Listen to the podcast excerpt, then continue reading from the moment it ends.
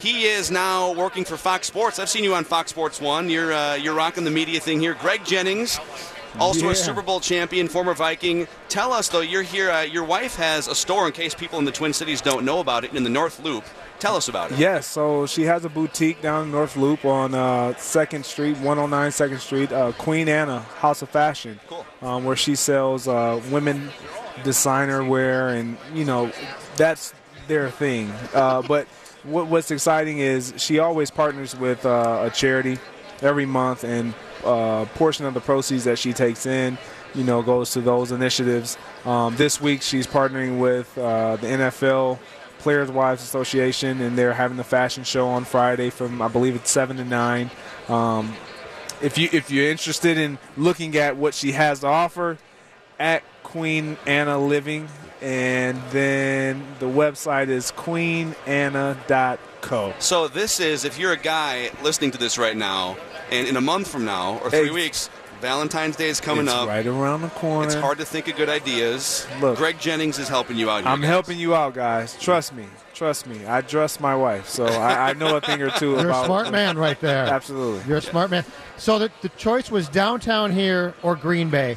And you're thinking to yourself, Minneapolis, Minneapolis probably wins. It was tough. It was such a tough decision. we were going, nice, you know. we were going back and forth for for months on end. Uh, Green downtown Green Bay There's a or great Applebee's downtown Green Bay. Okay, don't don't make fun. no, it's Green Bay is great. I, I I joke, poke fun all the time, but it was it was a great place. It was life was so easy. It was simple. Um, my wife and I talk about it all the time. Wouldn't trade those years over there for anything. And uh, but you know, life always had this way of advancing you, changes, and my career brought me by through Minneapolis, and kids were of age at that moment, and we threw them in school. Education systems here are great. Yep. And uh, she opened up her business, and we're here. Awesome. So how, so you're you're out in Los Angeles once in a while. What's your schedule these days? So you're based in the Twin Cities. And Based in the Twin Cities. Media stuff. Based in the Twin Cities, um, flying out back and forth between LA, uh, doing the shows there with FS1 and then Fox on Sundays, and and then the new show this year with Chris and Nick Wright. Yeah. First things first in New York. So um, back and forth uh, quite a bit, but I love it. I love the Fox family because they they're very mindful of our of my schedule and our, our family dynamic, and they understand that that's most important. And uh, they work with me. They work with me all the time. So That's cool. How uh, how tough a, as a player uh, who likes to speak his mind is is it when you're playing the sport and we come around to ask you questions?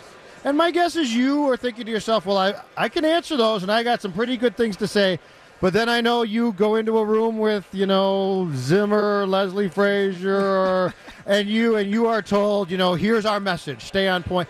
How do, I'm sure for some guys they don't care. But for a guy like you, how tough is that to have all these really intelligent, interesting thoughts and then have to sort of play dumb?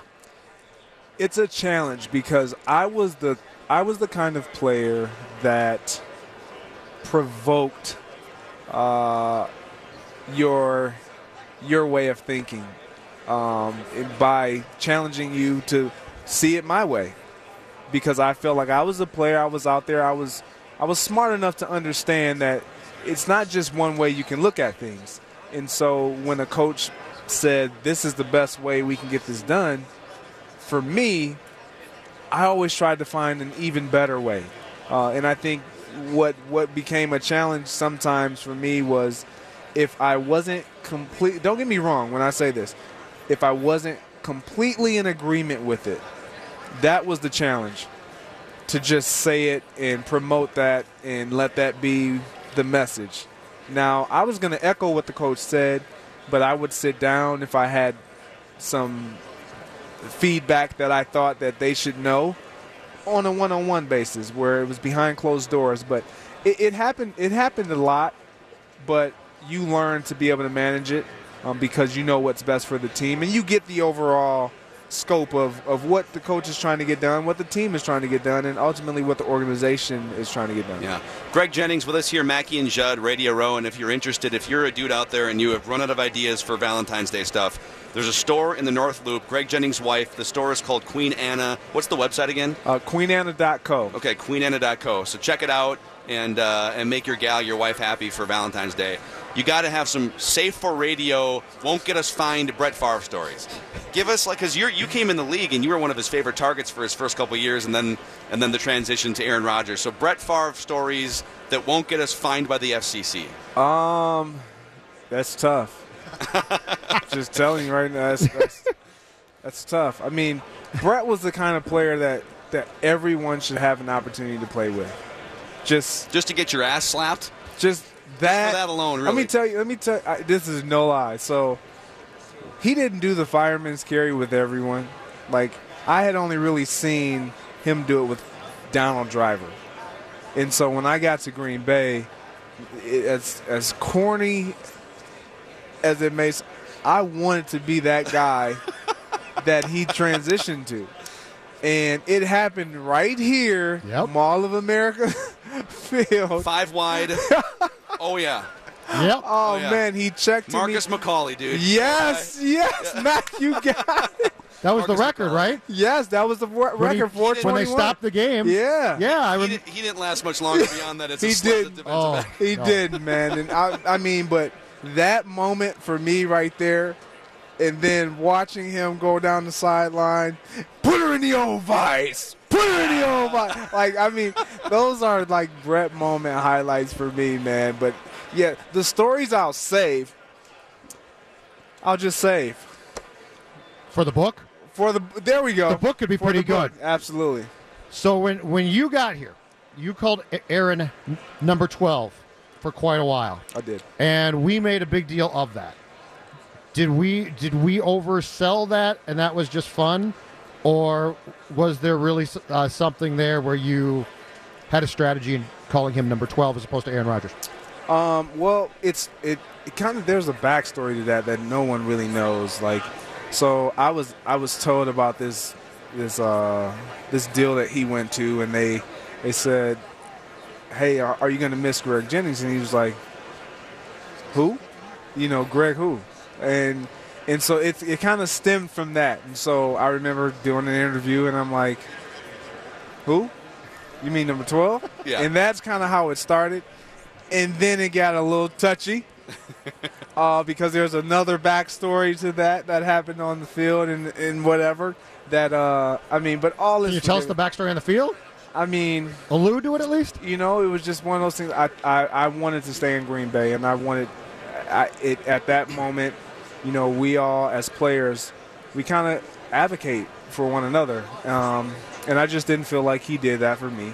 Um, for whatever reason, and I get it. Business is business, but they had a lot of guys coming up. Him, him, him being one of the guys, and Clay and BJ and all these different guys.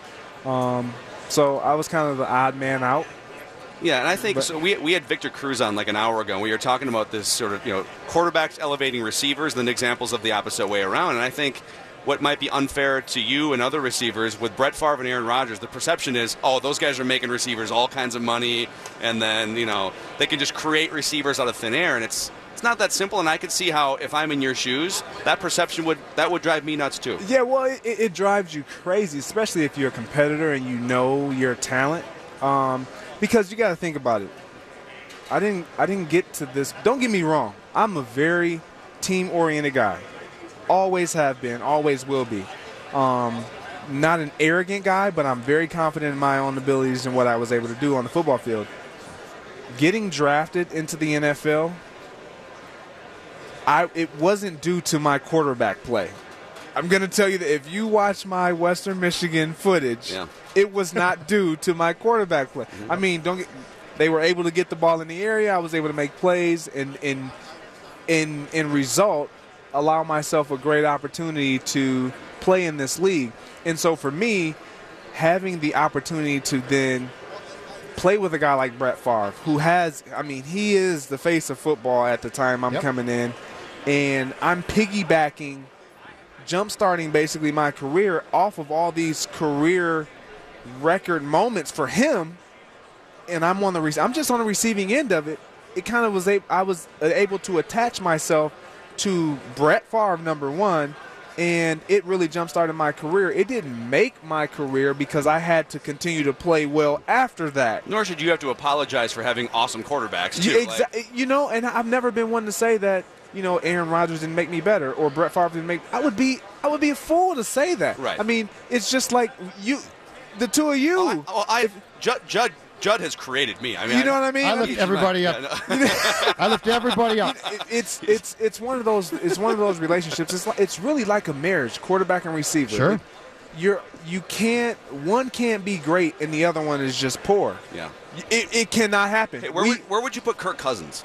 Because the Vikings, the Vikings have to find a quarterback under contract for next year. See so Case Keenum, Kirk look on your Cousins, they got to figure it out. Teddy Bridgewater off of catastrophic knee stuff. So here's my take on Kirk Cousins. Number one, I mean, it's kind of like the NBA Blake Griffin trade. Like, you wake up like, well, what? Yeah. I I mean, I, I feel bad. like, like Kurt is he's odd man out right Well, now. Well, he's going to make a lot of money. He's going to make a lot of money, but I don't think it's it's it's bigger than that for me when I, if I'm looking at this because you have to you, you understand that you're investing into a guy that has he had success? Yes. How consistent that success is still to be proven and let alone how can how how deep can we really go with him at quarterback? We haven't seen it yet. And so I think that was the Redskins uh, apprehension and the reason why they went with a guy like Alex Smith who he's played in playoff games, hasn't won many, um, but he's had success and he he's a game manager to where you know he can handle things. Kirk Cousins coming to Minneapolis, I don't know if that's a great fit. Um, I, I I will say this: Zimmer would love him because he's tough and he's he's gonna he's gonna ring everything out. He's He gonna grinds. he absolutely he loves Zimmer loves Grinder, but they love Teddy Bridgewater. Yeah. Yeah, they do. Yeah. Uh, speaking of QBs, how long did it take you to to realize, and when did you realize that Christian Ponder was not going to work here? I was not expecting that question. I have to ask because I wasn't because either. That was when I because a quarterback a quarterback. I mean, you can only do No. so much, no, so true. So and then and then there comes a point where you're just in trouble. yes, Like if I can't get you the football, like if I'm your quarterback, you're screwed. absolutely. You're not going to Canton. So for me, wow, man, yeah, that was tough because I'm always if you're in if you're in my corner, I'm in yours. If if we're in this if we're in this rat hole together, we got to get out together. I'm I'm with you. I'm all in. Unless I'm- you never go to your second read, in which case I'm out. That's, yeah, you know what I mean. But no, Christian, when I knew it was, he had all the skills. I mean, you guys were able to see it. He had every intangible that you need at quarterback, but he lacked the number one confidence Alpha. and alpha.